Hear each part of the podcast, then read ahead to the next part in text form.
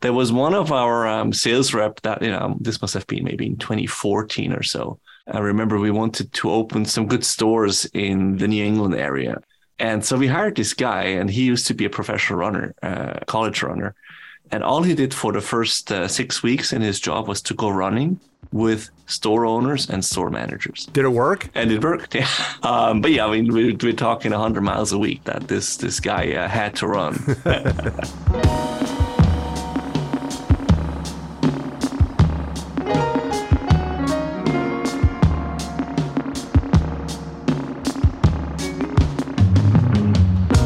everybody, welcome to another episode of the Nordy Pod. I'm Pete Nordstrom, president of Nordstrom, and your host for this podcast. Join me as I take you on an honest, authentic journey through our company and introduce you to many of the fascinating people in my life, one episode at a time.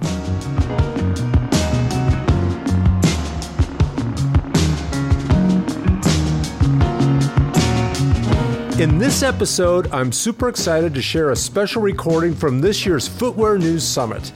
At the conference, I had the opportunity to go on stage with three of our very best stylists to hear about how they've leveraged their freedom at Nordstrom to build incredible businesses for themselves. Even though I work for Nordstrom, I am a business inside of Nordstrom, so my whole approach is focusing more so on the relationship building. I was thinking about how do we reach more and how do we get to have customers shop on their time and on their terms. How much did you sell in 22? 2.7 million. Okay, that's pretty good.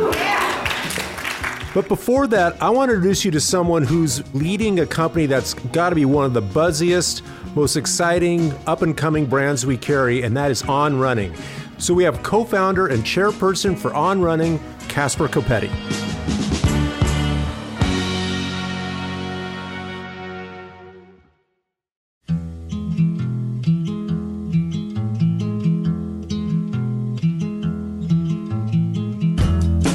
Caspar Coppetti's story is particularly interesting because it's so authentically rooted in the entrepreneurial spirit. Innocently enough, he and co founder Olivier Bernhard only started making shoes to fulfill their own personal running needs. When you combine this organic, humble approach to how they started the company with the fact that this company is based out of Switzerland, it makes it even more interesting story. They had no idea that it would evolve into the global phenomenon that it is today. But what they did know was that if they could only get runners to try on their shoes, the business would take care of itself. And it did. Professional runners wearing on running shoes began speaking out about the incredible benefits they felt, including examples of runners with previous injuries getting back up to speed faster than ever before. And despite On's amazing growth and success, money has never been what drives them. Caspar talks about running as an incredibly emotional experience, with each different environment inspiring a new type of product. That's what makes this brand so unique, and that's why we're talking with him today. So let's get into it.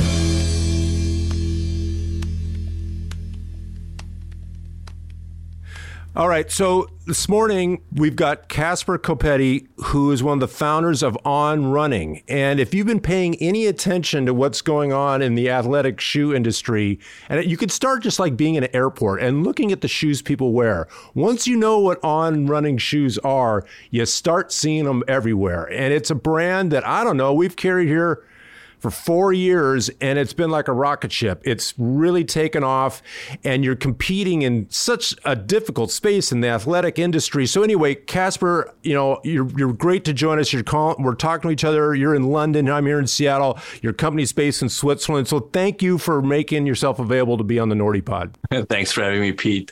Hey, and uh, um, we, you know, we obviously didn't uh, start the brand uh, for airports. Uh, that's more kind of like an application of the of the extraordinary comfort that our cushioning provides. I'll tell you, you know, we're we're we're building equipment for runners, and especially in the early years, it bothered the heck out of us if people wore them for things other than running you know, it took us a little while. This is like you, you know, you design the fastest race car, and then people drive it into the mall to go shopping. You know that that you know for an engineer, that's uh, like that's a worst nightmare. But we've gotten used to it, and we take it as a compliment that some of the tech features that make the shoes performant for athletes just make them comfortable for everyday use. Yeah. So go back to the origins of how you got started making a, a shoe company because again I I can think of few things in the world that I'm familiar with that is more challenging and competitive than getting into the athletic footwear industry, which is largely dominated by the giant Nike and Adidas, for example. I mean, I don't know what the market share is between those two guys, but it, it's got to be huge. Yeah, luckily we were very naive and we, we hadn't been in the industry before. Literally, how this started was that my co-founder Olivier, he was a professional triathlete. He was actually on the Nike team at the oh. time, and he got injured. And he went from being the best runner in the sport of triathlon to not being able to run at all. So, and and Nike didn't have at the time a product that helped him overcome his his pain issues. So he started working with a Swiss engineer, and what they came up with was a um, revolutionary way of doing cushioning or absorbing impact you know, imagine these these round rings. In the beginning, they were actually made from garden hoses, the original prototypes, um, that allowed you to absorb uh, impact in a different way. They patented it, and so we were blessed with this invention that we used for ourselves, and it helped Olivier overcome his injuries. I came from snowboarding; I was more of the extreme sports type, and running for me was a chore. I had to do it for training, but I didn't enjoy it. And all of a sudden, with this, um, you know, early prototypes, running started to be fun. So you guys were essentially you didn't enter into it with the grand business scheme. It was more like you were solving your own problem. You were just trying to take care of an issue about yourselves. Yeah, yeah, and that it's still it's still the same motivation today. I mean, you'd laugh if I showed you the first business plan that we had on. We thought that maybe if we were super successful, we could build a company that would do maybe 20, 30 million in revenue. And uh, last year we did something like 1.3 or 4 billion US dollars. But you know, all these numbers they don't really mean that much to us because in the end we're still our own customers. You know, we we we still get together in the lab and we're like, hey, I would really love to have a product that does X, Y, Z. You know, both my co-founder Olivier and myself, we're very emotional uh, people in terms of that. Uh, we we try to stay positive, and it's all about managing energy and and exercise, uh, running, movement in general are great tools to do that. And and so you know, a lot of our motivation comes from how can we capture these emotions that we have when doing sports and turning them into products. And there, there are many different, you know, ways of, of running and exercising. And sometimes I just need to clear my my mind. You know, I'm I have a pretty high paced life. I have two small children. I'm the chairman of a you know multinational stock listed company. When I'm in the office, I have literally hundreds of people that wanna wanna speak to me and get my my input. So sometimes my my run during lunch is just to get away from it all.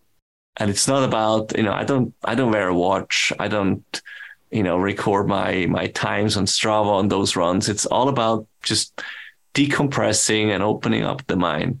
At other times, I'm feeling like, uh, you know, I want to break records. And this might be a crisp morning in California and I'm running on the boardwalk and, or Central Park has that effect where like every casual run turns into a race because everybody's so competitive.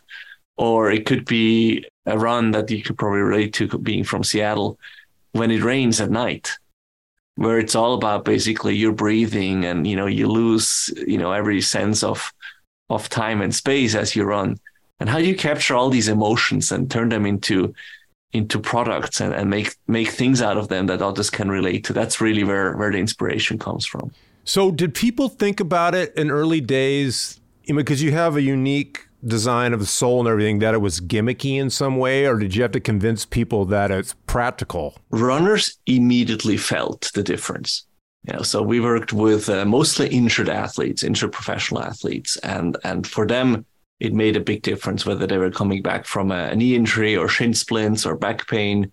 And they started winning races in our product pretty quickly. Like one case that I would love to mention is Frederik van Lierde. He was a professional triathlete. He had shin splints and his agent kept calling all the time. Hey, can you know? Can you sponsor my guy? And we're like, no, uh, you know, we're a running brand. We're not so interested in triathletes. And and and finally, I asked, you know, Olivier, what do you think? And he's like, well, he could probably, you know, take top three in the worlds. And I was like, well, then let's give him give them give him some free shoes. And he took them, and he ended up winning the race. And you know, and that was one of the the moments where other athletes saw that with this product, you can actually run better and and and and potentially also faster. So, was that literally your marketing plan? How many shoes can we afford to give to whomever so that we get some visibility here? That was the plan, but the plan didn't work out. And I'll tell you why. This industry, there are so many free samples going around that literally, like, we would send the free shoes to, you know, running store owners in the US. And I'd be all excited calling them a week later. I'm like, hey, how did you like them? And they were like, oh, I haven't even, you know, unpacked them. You know, I just put them in the box with all the others. And so we we changed the strategy. And what we did is, and you'll laugh, is we actually went running with almost everybody personally. So You mean for like a your while, potential customers and stuff, you went running with uh, them? literally, I mean, between Olivier and I, in the first three years, we probably ran with six, seven hundred retailers. Wow. but it just shows that in the beginning and this now you know with with all the recent success that, we, that we've had especially in, in north america it, it feels so absurd you know that that we had to go through all these uh, shenanigans shenig- whatever the word is um the, all these, Shenanigans. these yeah shenanigans exactly So, when exactly did you first have shoes that were out in the market? What year? we um, sold the first pair late june 2010 And was that pair sold directly like a D2C situation, or was that something you sold to a retailer who then sold it to a customer? Well, I was actually at the running store trying to win that running store over when a customer asked whether he could try them, and we sold them right there on the spot. So it's kind of a combination of wholesale Wow. and D2C. So you got to sell the first pair of shoes? absolutely, yeah. Wow, that's pretty good. so when did you know that this was something that was going to grow and scale? Was there a defining moment where you felt like this thing is real and we've got a great opportunity here? I'm not sure whether there was the one moment, but there were several moments that were super encouraging. Now looking back, and you know, as, as an entrepreneur, as a startup, you know, there's this this truism like you fake it till you make it. So you you you pretty much you, have to be your biggest cheerleader, you know. So you cling on to these moments of success. Um, I remember probably 2013 being our toughest year. There was one moment where I was actually I was about to fly to the US uh, to see retailers, and it came down to the wire. Can we make payroll that month? And we actually had, um, you know, in, when you do a capital round in Switzerland, you go to the public notary. We had a meeting scheduled at eight o'clock, and my flight was leaving at twelve. And I knew if I was, if I made that flight, that we had successfully closed the round. And and we did. We literally scrambled everybody, all of us. Like we had to pitch in, and like we had to forfeit some of our our salaries. But I remember we closed the round. I rushed to the airport and they upgraded me into first class by Ah. coincidence. And this was one of my happiest moments as an entrepreneur. and ever since, I would say definitely it's like the last seven, eight years, it's been much smoother sailing. It's no longer these high pressure moments. Except for maybe that, you know, the time I came to see you in, in Seattle and I wanted to open Nordstrom's. that wasn't the toughest thing you probably ever had to do. We, we were a captive audience for sure. So I, I, I want to make sure we kind of put this in context. You're talking about 10 years ago, your company's doing 8 million Swiss francs a year in business. And you're doing a, what are you doing? A billion what now? We did 1.22 billion Swiss francs, about 1.4 billion US dollars last year. I mean, you know, that's amazing. I mean, you guys deserve a, a ton of credit for that. I was wondering if any point along the way was the momentum that you have almost like its own fuel. You know what I mean? It's like there's momentum, there's traction, and I don't know if we can actually fulfill the demand out there. Yeah. Well, it's a good question. So every market has a tipping point, it feels. And we have this formula uh, within on that that we've derived over the years, and it has to do with density. So you need a certain amount of people wearing on products that it it it, it almost becomes contagious and it's it's exponential. And I would say in the US that phase has happened literally during the pandemic. I remember in 2019 I could walk through New York and maybe see five pairs of aunts. When we came back after the pandemic, we would see 50, 60 pairs. Wow. Yeah. It was like, wow, we're in New York. There's ons everywhere. Like literally you walk by an Orange Theory Fitness and you have the girl in the in the Lulu tights with the Cloud Swift. And then you go to Chicago and you see that person wearing that, you know, literally like at first I thought somebody had hired actors to just walk around us. It was literally so striking. Yeah, no, I mean, I've noticed the same thing because you know it's something we carry, and I'm just paying attention. That's kind of my point about airports. You you start looking around what people are wearing, and that's when you can see a bunch of people at once, and it is remarkable. I, another example that I was I, I, traveled to Hawaii for a friend's birthday party, and he had a bunch of friends there that I, I didn't know. They were from Los Angeles. And I swear to God, they were all wearing on running shoes. You know, they were going and playing tennis, or they're playing pickleball, or they're going running, or they're just walking around. And every one of them. And I asked, like, how did you know about on? Where'd you? Because you know, we've built up this big business, and and I can't really remember what their answer was, but there's been this tipping point where it's it's this thing, you know. And I mean, here we sit and we can't catch lead demand. You guys have been great partners and, you know, and feeding us all the product you can, but there it's impossible in this moment to, to feed all the demand. But maybe that's okay because you know us being in the designer business that's the whole formula. Scarcity is part of it. They're not going to be ubiquitously distributed. They're not going to be everywhere. It's going to be kind of hard to get. So do you guys think about that a little bit in terms of your distribution strategy for example in the united states? Absolutely. You know that comes back to where are our roots and our roots are in performance and our roots are in switzerland. And so you know when we started this we looked at other brands and we saw that the market leaders they all made a you know product at $180 but they also made a $60 product. And it was almost like they're they were diluting their own brand through their own products. Right. and we said well can we be the the brand that only makes the best possible product? Which also means that you know by using better materials um, you know making lighter shoes making faster products we also need to push the price points and and we're working on products and, and you know there's there's been this big search where new materials actually have helped runners go faster. That's why you see all these world records tumble. And we're now working on product where we're bringing these materials that are engineered for pro athletes, bring that to your four and a half hour marathon and, and helping them feel lighter, feel fresher, achieving their goals um, but that product might cost uh, three hundred dollars. Yeah, you mentioned that that tier pricing strategy because you think about you know Nike or Adidas, for example, and they have a, a, a tiered strategy. They have kind of what they've called the family footwear market, and then they've got kind of that mid tier market, and then they have what they would call tier zero shoes that they make very few of and are available hardly any place. And you know, our thing with them was always talking about we want to bring to customers the best the world has to offer. And so, how do we get access to that tier zero product? And, you know, I'm curious how you think about that too, because, you know, we've got this big business together, but I can only imagine. You know, you got you're from Switzerland. You're probably going, "What the heck is Nordstrom? Well, it's a department store. That doesn't fit our thing. You know, we want to sell running stores. So, how did it happen that you decided to open the aperture of where you were going to distribute this product to include someone like Nordstrom? At at the core, we're a performance and innovation company. So in a, in On's retail partnerships, we're looking for competence, and Nordstrom's, you know, that became very very clear.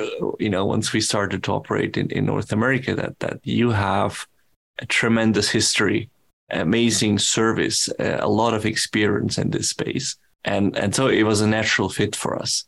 And you also have a, a, an active consumer that that comes from a you know maybe a premium or aspirational background. And that's that's pretty much where you know when when you look at on's dna of of performance and premium that's where it intersects. So i'm curious for you guys you know like what's next? I mean you, you've grown this big business. It's legitimate. It's got all this stuff going for you. Got a lot of momentum. Do you think about planning this thing out with some view of what the next 10 years will look like and what your goals are? Yeah, look, we got asked that question a bunch, and my standard answer was, "Well, we're, we're, barely three years old. How should we, you know, know what we're going to be in ten years?" But I would say, right. with 13 years under the belt, we can probably afford to look out three to five years and really, you know, we don't feel that On has to change the formula. You know, we're not going to do anything radically different. We're going to keep innovating, and and we always find new ways of innovating. And you know, I said that until very recently, we were basically our own inspiration, our own customers. We designed for us. As we're getting older, we also recognize that we're maybe not on top of every athletic trend or like fashion trend. So we've handed uh, quite a lot of um, decision making power to the next generation of designers and engineers. And one one particular thing that I would love to pay, point out is a sad truth about the running industry is that all products are developed by male in male sizes and then scaled down to women, right. even though more than half of our customers are female. So we have started, um, and we're now in the you know the second season where we do this. That every every other model is designed on a women's last in women's sizes. That's smart. And, yeah, and, no, you're right. I mean, you think about the whole athletic industry, what they used to call pink it and shrink it, right? They would like, let's make a, a woman's version of this thing. And that's been a big unlock for us uh, when we interact with different athletic brands because it is so male dominated and we have so many female customers and they're looking for that opportunity. So, like at Nordstrom, for example, what is the ratio of men's to women's product that you're selling? I just know across the US, it's probably like almost 60 women's, uh, 40 men. Is that right? Yeah. So it's predominantly women. And, you know, it just opens up new avenues. Like, you know, all of our, you know, all the three founders, we're size US 10. So all our samples are, were always uh, size 10. And last week I was at a line review where we looked at the spring 25 product and half the shoes I couldn't try. but then that made me think, well, you know, all the women in the room and, you know, half of our designers and engineers are female. They had that feeling for the past 10 years. Right. And, and so, you know, it's very refreshing and I'm very curious. Uh, I'm pretty sure that by not, you know, pinking and shrinking it, we might create a new running sensation. Right. Hey, I was thinking, you know, someone made a comment on your team. if you're willing to comment on this, they were talking about the Nordstrom business and how it's going well. And, you know, one of the things I always say to brands is we want to be more important to you guys. And I, we were talking about this, and they said, well, you're already really important to us. And so let me put it to you this way. We we talk about our business at on around the different countries. And if Nordstrom were a country, we'd be talking about the US, Germany, and then Nordstrom. So we'd be the number three country. Is that right? Yeah. Nordstrom's, uh, you know, if I remember the, the data correctly, is bigger than Switzerland. All right. Well, that's good. Yeah, we, we want to be important to you guys. It's it's it's and really we have great we business. have roughly forty percent market share in Switzerland, just to, to put things into perspective. Really? Oh my yes. god, that's It's almost like you have to sign a waiver if you want to buy another brand, you know. Yeah. Hey, so Caspar, I'm wondering from your point of view, again, we've got this partnership. We're super grateful to be important to On. It's, you know, customers love it. It's, you know, you don't go walking down the mall and see these shoes for sale everywhere, but you can buy them at Nordstrom, and we're, we're really proud of that. But what advice do you have for me, for Nordstrom? As, as you know, you work with all kinds of different retailers and you, you have a more international perspective. What advice do you have for us so that we can, you know, continue to be relevant and inspirational to customers? Wow. Uh, well, I feel that we're standing on the shoulder of giants when we work with you. Um, so I'm not sure whether I'm in a position to give you that advice, but definitely consumer behavior is changing quite rapidly. Um, and the one thing unifying trend that drives everything is comfort and convenience. So how does that translate into fashion and especially in the footwear industry? Where you know hardly anybody wears uh, leather-soled shoes anymore. I was speaking to the CEO of Bally, well, it's now about two years ago, and literally like seventy percent of their shoes, and they're the original leather shoe, right? Uh, globally, seventy percent of their shoes are now sneakers. And so, how do you stay on on on top of these trends? But then, how do you bring your lens to those trends? Because your consumers, and that's why we love working with with Nordstrom's, is you know your consumer extremely well and they trust you to pick and choose the right assortment for them. For them, Nordstrom's is the brand. It's not on, it's not Nike, but they come to you because you curate for them. And so, how do you always stay at the forefront of that change? And what kind of culture do you need in your team to be able to do that? Right. Yeah, you definitely have identified the challenge. That's that's for sure. I mean, you, when you're doing business with all these different people around the world, um, do any retailers really stand out to you as being particularly good at that?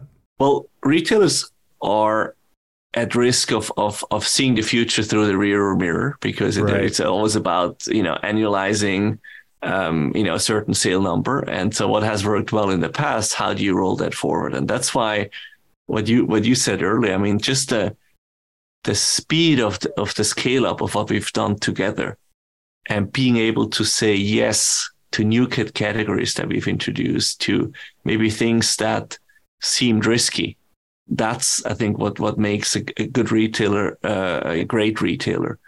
And then you know with all the buying and the lead time and the budget allocation, how can you try things and as soon as something gets traction, get behind it? I think right. that's that's that's the, the, the magic formula, and, and very few retailers, unfortunately, are able to to pull this off. And especially in you know in our homelands in Europe, there's a lot of of retailers that are very reluctant to change. So we always have to use the Nordstroms and you know the the the Fleet Feets as case examples of look what look at what they've done and you know this trend will hit Germany in in the next 12 24 months. Why don't you guys get ahead of it? Yeah. That's great Look, at Caspar, you're, you're so nice to join me today. I mean, I'm, I'm grateful for your time and telling us the story of On Running. It's it's fantastic. But you know, like I said too, I'm also super grateful that you've been such great business partners for Nordstrom. And as much has been as accomplished here together, there's there's more to do. And uh, again, we just we really appreciate you guys, and I just want to congratulate you on all your success. Thank you so much, Pete. And uh, nothing beats a good conversation.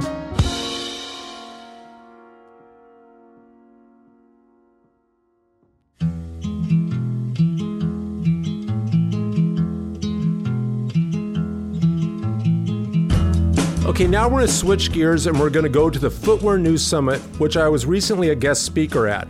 It was fun for me to be invited, I appreciated it. And our idea was rather than just talk about more platitudes that happen in the footwear industry, what if we actually shined a light on what it takes to be a successful salesperson today? This is really the magic of what creates exceptional retailing. So we got three of our very best stylists, Jesse James Barnholdt, Gregory Clark, and Jeffrey Ola, to come essentially be my guests and so we could interview them. It was super enlightening and I think fascinating for the group of footwear industry professionals there to hear about how it all comes to life on the fitting stool with really engaged and super credible salespeople.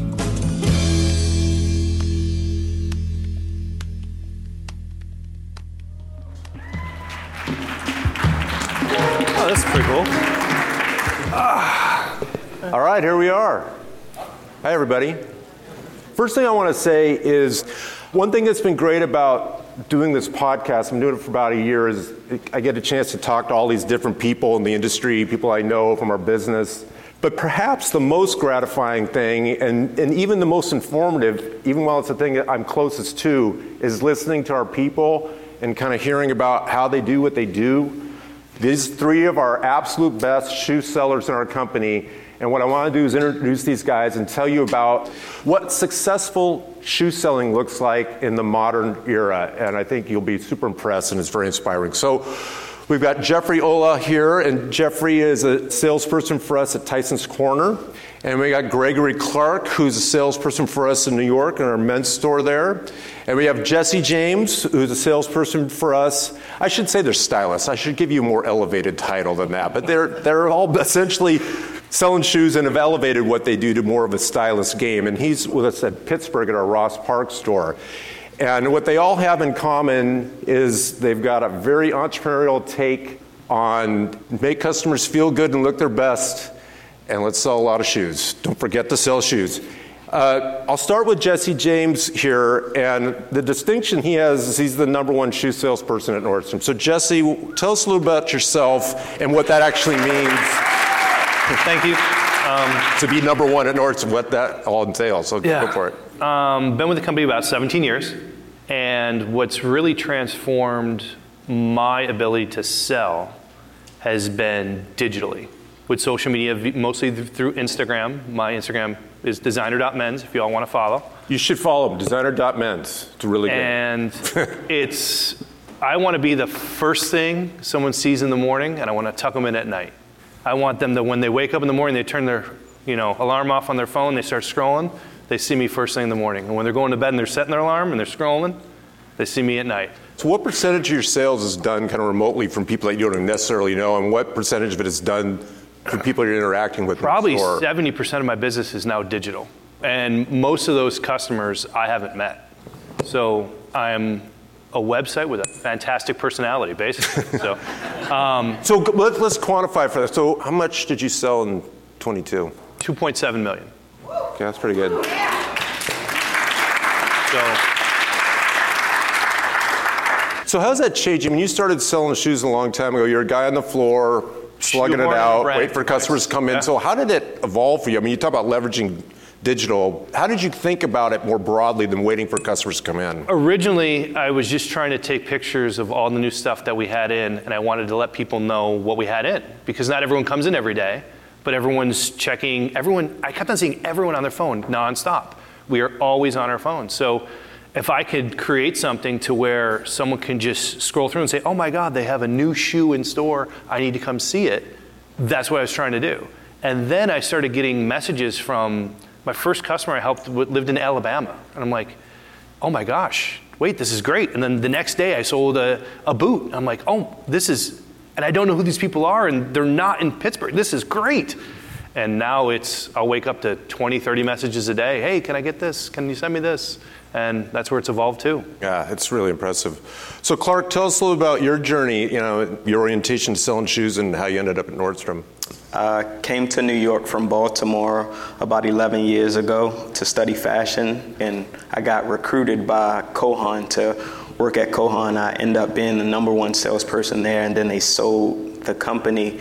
So I was transitioning to Nordstrom, and I, I had the honor of opening the Nordstrom men's store in New York. So I've been there for about five years. I was hired to work in shoes and later got promoted to be the stylist. Uh, my approach is I look at the business as even though I work for Nordstrom, I am a business inside of Nordstrom. So my whole approach is focusing more so on the relationship building. So I do a lot of one-on-one going to people's houses, doing their closets over, and but start the relationship inside of the store and just expanding the business uh, even when you're not inside of the building.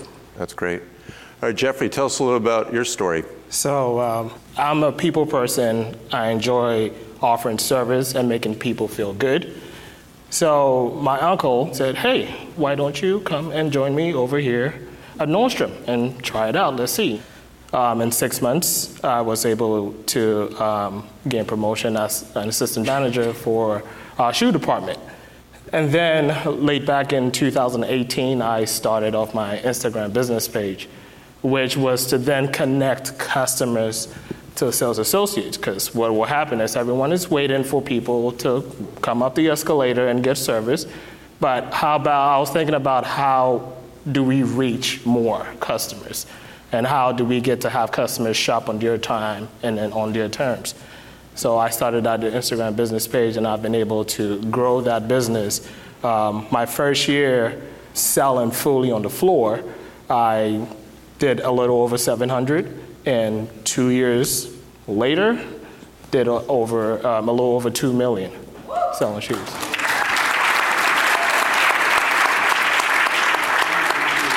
Yeah, you guys are pretty good, I tell you.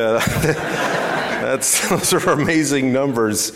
Like, what was a tipping point for you as a salesperson who said, "Wait, I can do way more than just being defined by this carpet pad in a store"? When I started in La Jolla, I was trained by probably some of the best in the company. I just, I mean, sometimes it's better to be lucky than good. I was just lucky to have those people around me.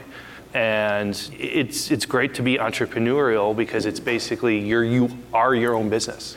And it just, work hard and you figure out what works and you just keep on doing it until you get your own sense of being and how you want to present your service. So, Clark, how about you talk a little bit about how going through the pandemic kind of just flipped everything on its ear and, and forced you to look, you know, probably more critically about how you do this job so that you continue to do well under, you know, adverse circumstances? So, uh, with the pandemic uh, in New York, I thought it was just a tough time for me to try to still sell to customers during this time. I wanted them to go through what they were going through because it was so much uncertainty. So instead of reaching out to the customers about buying things, I just reached out to check on their mental health and different things of that sort.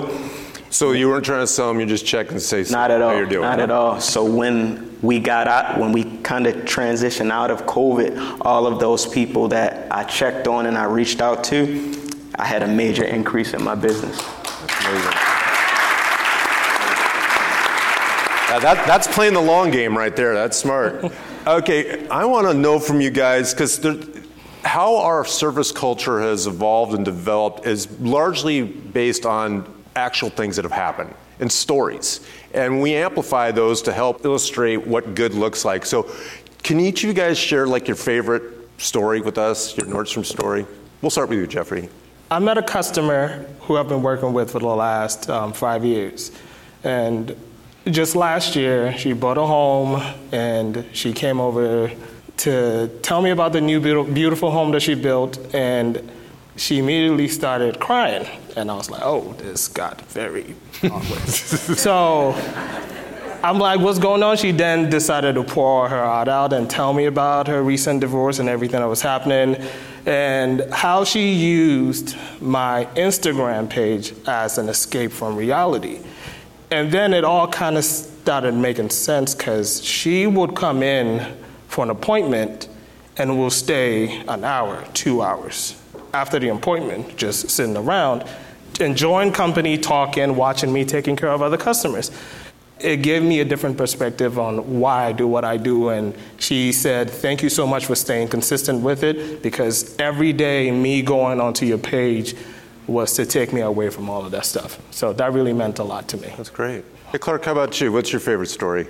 Uh, one of my favorite stories is I had a, a customer come in and give me a, a major issue that her and her husband were experiencing where he was a very difficult fit um, so they always had problems finding the correct shoe for him, and, and most times they would go places and they just wouldn't be successful. So I measured uh, his foot and noticed that he had been wearing a 13. He should have been wearing a 14. So I brought out a few shoes. Uh, one of them was actually a 13, but it ran a little large, and that was the one that he wanted to go with. But I was insistent to tell him and his wife, like, it, it'll be comfortable now, but later on, once you've been in it all day, it, it just won't work. I'll do my best to try to find it. And as I went through uh, people in our company to try to help me get the size, they were just saying that unfortunately at this time we didn't buy that size. Uh, so I went to the brand that actually carried it. I purchased the shoe myself and then I sent it to the customer's home. Uh, as a thank you, she referred one of her friends to me in January, early of the start this year. Uh, this customer wanted to do a whole wardrobing over it and has become the number one customer for New York off of a problem I solved with her friend. Yeah, is, is this the is? I think I know this story. Is this when I got sent that picture of a receipt that was about that long? It was a little longer, but yeah.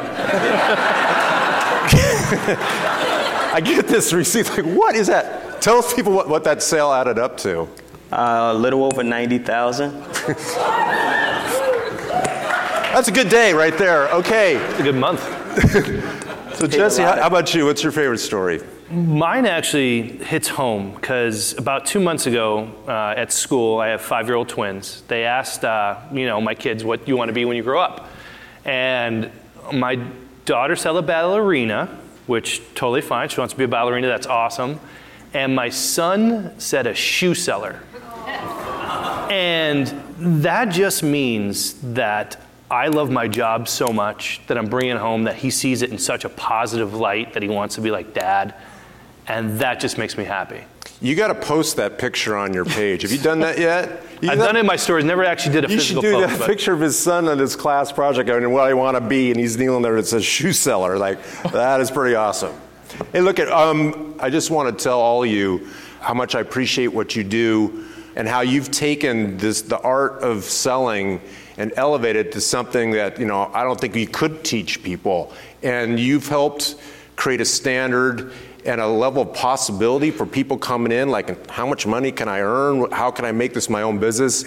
And it's super valuable. And then the last thing is just what you've been able to do to help perpetuate and grow a culture of service in terms of how customers view us. So you guys do a lot to make our customers happy. And I just want to tell you, we're super proud of you guys. We hold you up as an excellent example. And, just thank you for being here today and, and sharing your stories.